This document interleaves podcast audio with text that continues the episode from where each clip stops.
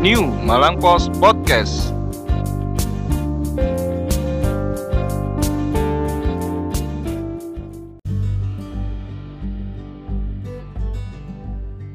Selamat pagi pendengar podcast New Malang Post.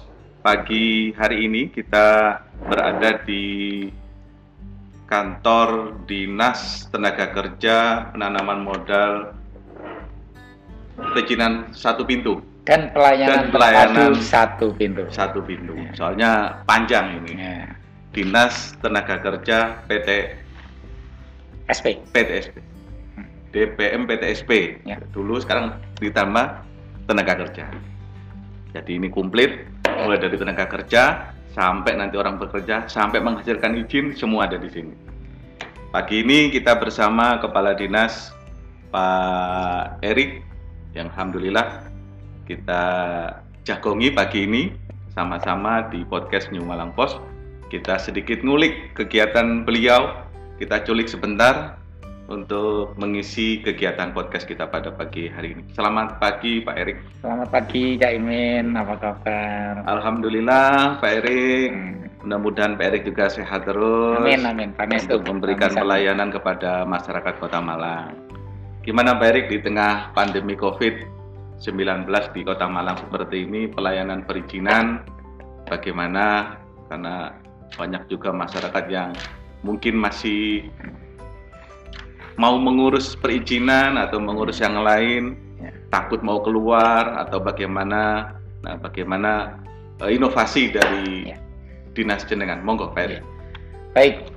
Jadi memang di era pandemi COVID seperti sekarang ini ada banyak kebiasaan, habit ataupun behavior biasanya itu yang perlu dilakukan penyesuaian-penyesuaian. Apalagi dinas yang saat ini tempat saya bertugas ini, Dinas Tenaga Kerja, penanaman modal dan pelayanan terpadu satu pintu menangani tiga rumpun urusan tadi. Ketiga rumpun urusan ini masing-masing punya ciri khasnya, punya keunikannya di dalam memberikan layanan masyarakat. Di era COVID seperti sekarang ini, karena dulu ada istilah normal, ada new normal, ada habit, ada new habit, artinya sama. Di dalam memberikan pelayanan kepada masyarakat pun kami juga harus banyak memperbaharui tentang cara kebiasaan, bahkan membangun pola pikir baru saat ini. Sebagai contoh, satu tentang urusan ketenaga kerjaan yang kami coba lakukan.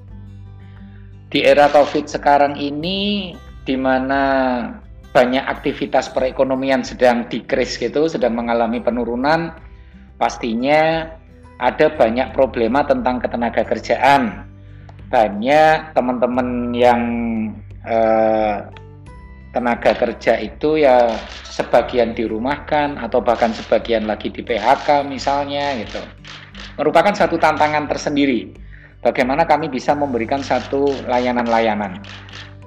Eh, di sinilah yang kita coba optimalkan bagaimana pelayanan di bidang ketenaga kerjaan ini meskipun ter- sedang terjadi masa pandemi seperti sekarang ini bisa secepatnya segera pulih.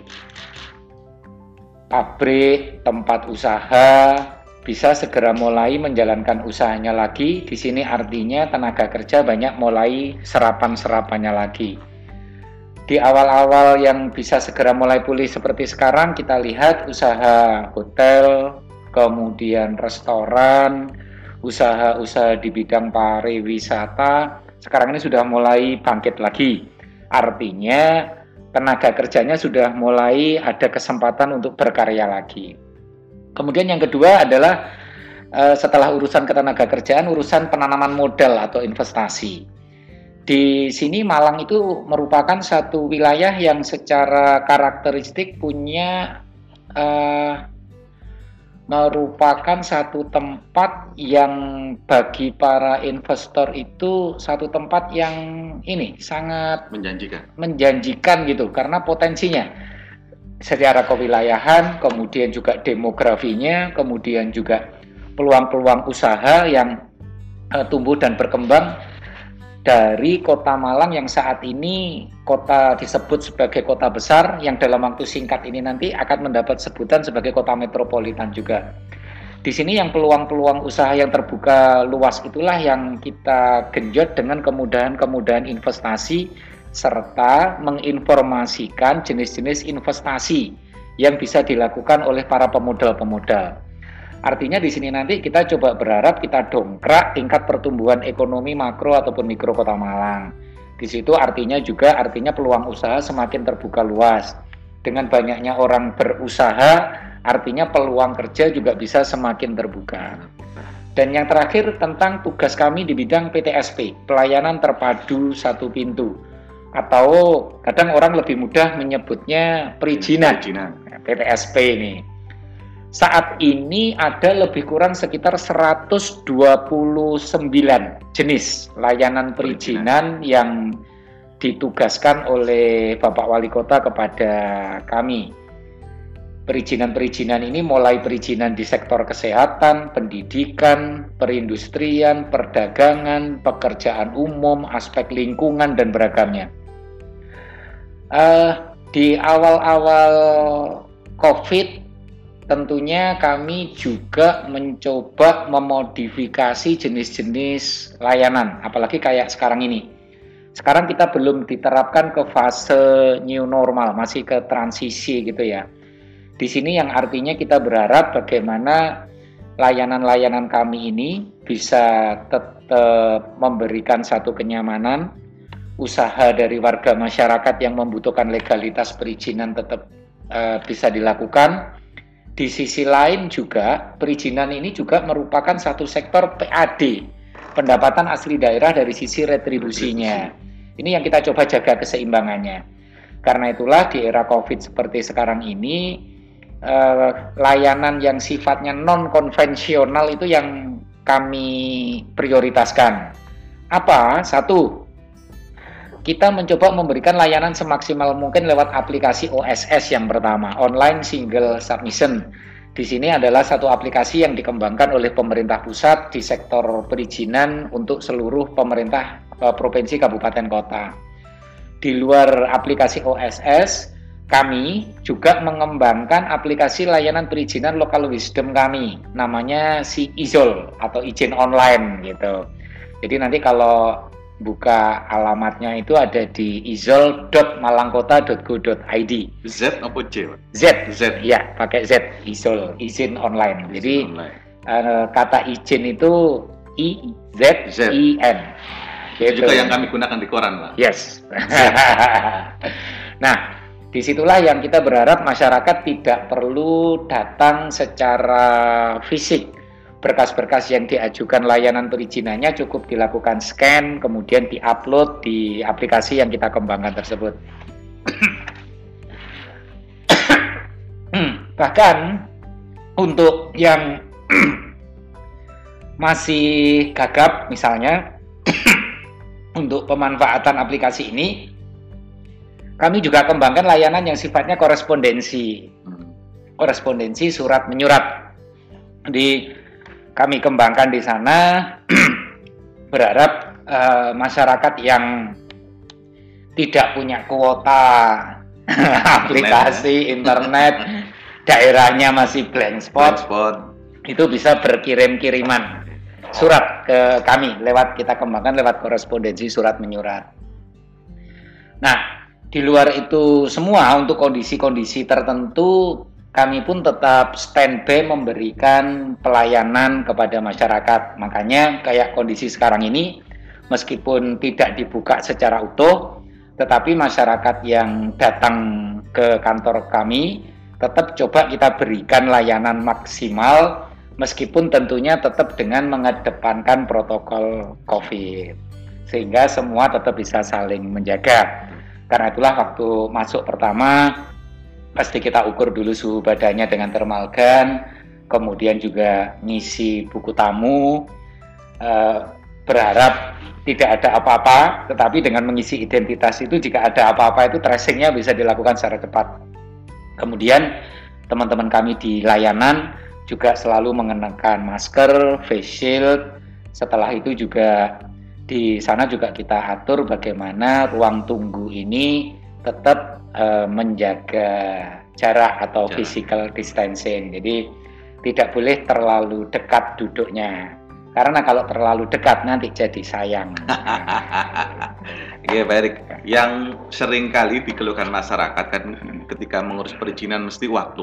Betul. Waktu, kepastian, kapan mereka mendapatkan, kapan mereka mengurus, dan kapan mereka bisa ambil izin yang mereka masukkan. Yeah. Nah, untuk memberikan kepastian kepada bukan kepastian kepada mantan loh Pak Erik. Ini kepastian. nah, ini memberikan kepastian kepada para pemohon izin yang yeah. sudah masuk. Iya. Yeah. Nah, eh, mekanisme bagaimana supaya ngurus izin lebih mudah itu selalu kita kembangkan seiring dengan waktu kita modifikasi bagaimana izin-izin yang bisa saling connect itu tidak ada duplikasi persyaratan misalnya benar seperti yang disampaikan Cak Imin tadi itu. Orang butuh kepastian uh, terkait dengan waktu, terkait dengan kapan bisa selesai, kapan bisa diambil.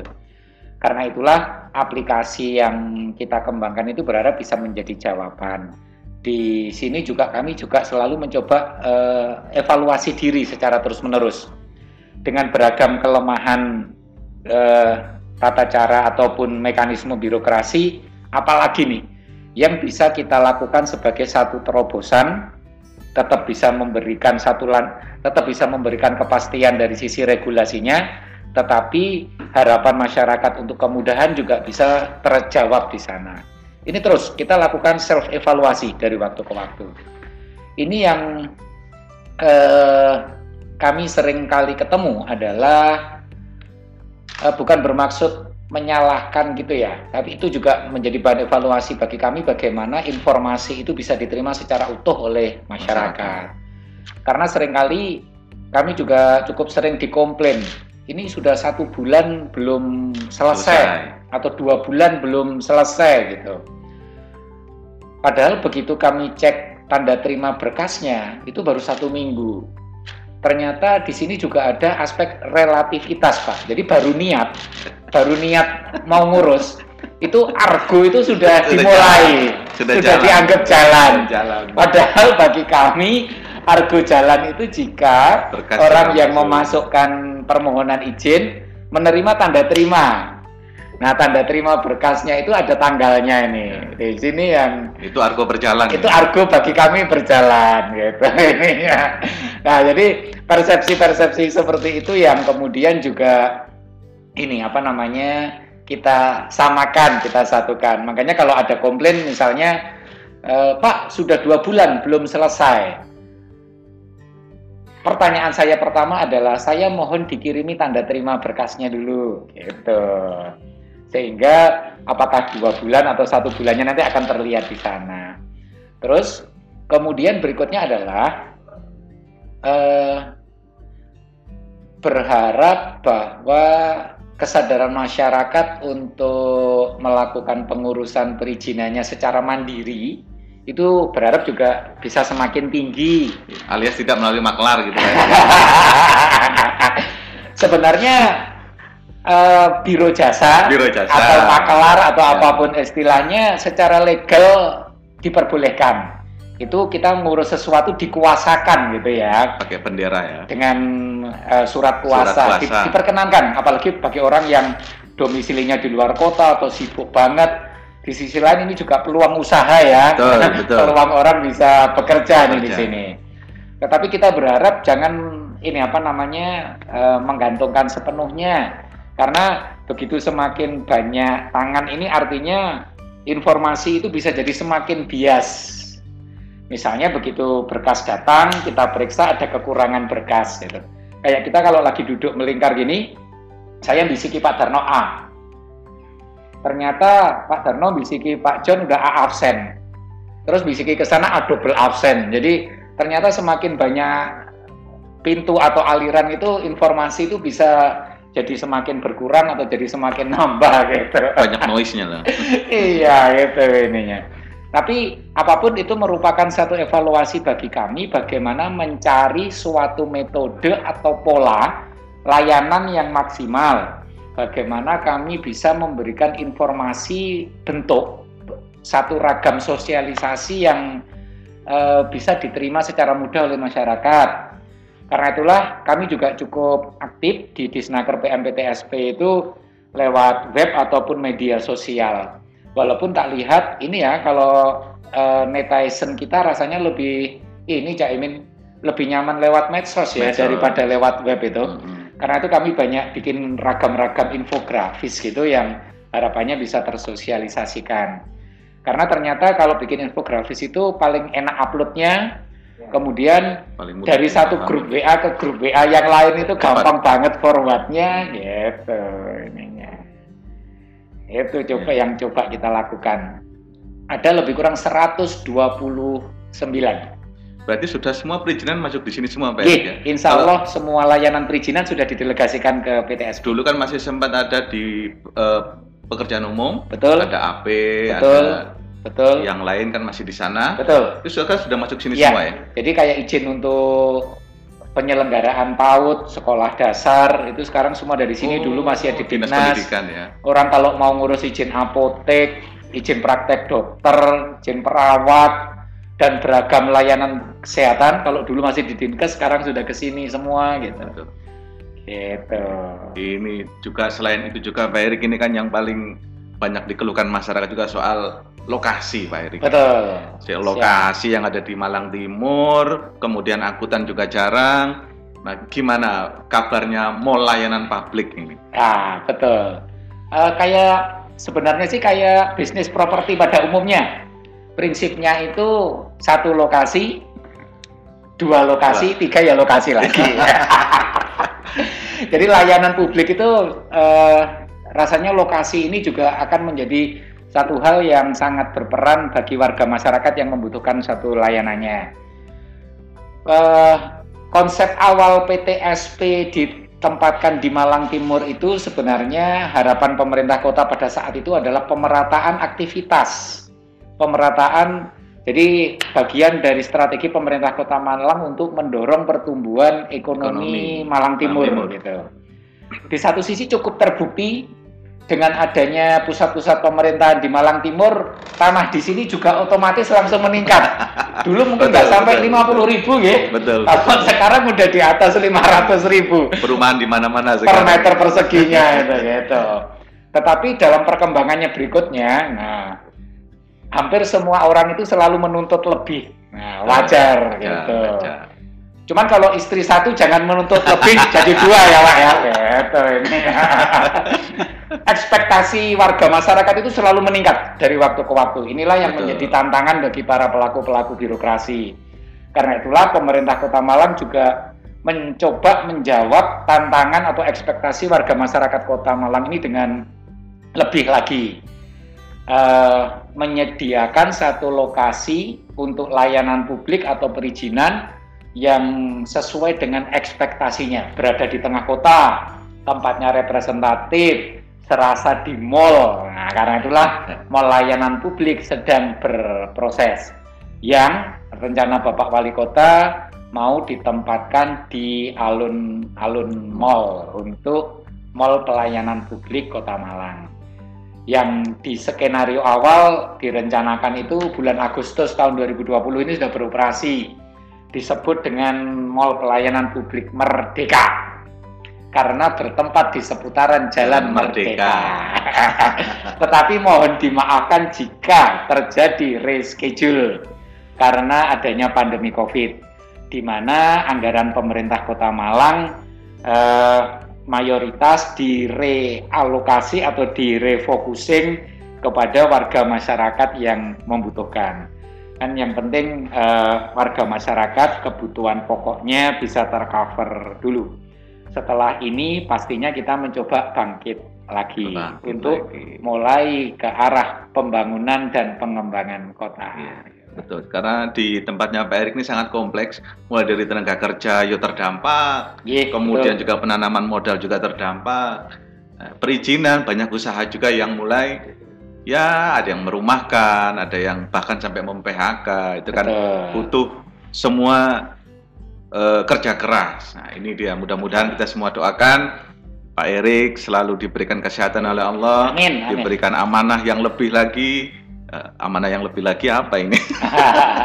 Ya, mudah-mudahan tetap dipercaya terus oleh wali kota sehingga beliau juga tetap mengemban amanah yang lebih baik lagi di Kota Malang. Saya kira itu mudah-mudahan kita doakan bersama mall layanan publik yang ada di tempat strategis di tengah kota agar semua masyarakat Kota Malang juga bisa ya lebih strategis lah, lebih dekat lagi eh, mendapatkan pelayanan serasa di mall. Meskipun memang tempatnya di mall. Dan pastinya selalu berharap New Malang Pos jadi mitra kami dalam memberikan informasi kepada warga masyarakat Iya. secara utuh dan maksimal. Kita bersinergi, kolaborasi. Katanya Pak Wali, ini kolaborasi pentahelix. Mudah-mudahan kerjasama kita terus berjalan. Terima kasih Pak Erik yang telah meluangkan waktunya di bersama kami di podcast New Malang Post. Mudah-mudahan ini menjadi informasi yang berguna bagi seluruh pendengar New Malang Post. Terima kasih Pak. Erik. Assalamualaikum warahmatullahi wabarakatuh. Waalaikumsalam warahmatullahi wabarakatuh. Mas.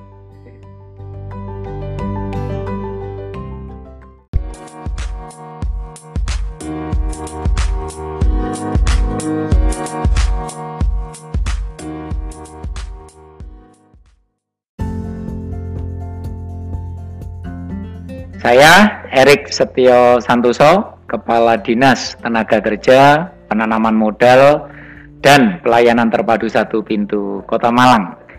Ojo lali, rungokno, dengarkan terus New Malang Post Podcast dan baca koran New Malang Post. Asli rek, korane arek Malang. New normal, new era, new spirit, new Malang Post.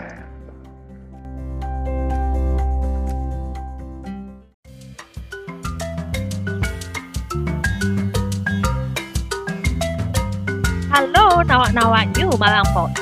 Mau tetap update di era digital ini? Kamu bisa mendapatkan PDF koran New Malang Post dalam genggaman setiap hari dengan harga promo 25.000 aja per bulan. Caranya gampang banget. Segera hubungi 0813 3451 7443. Ayo rek, kuota terbatas. New Malang Post, New Normal, New Era, New Spirit. Asli Korane Arek Malang.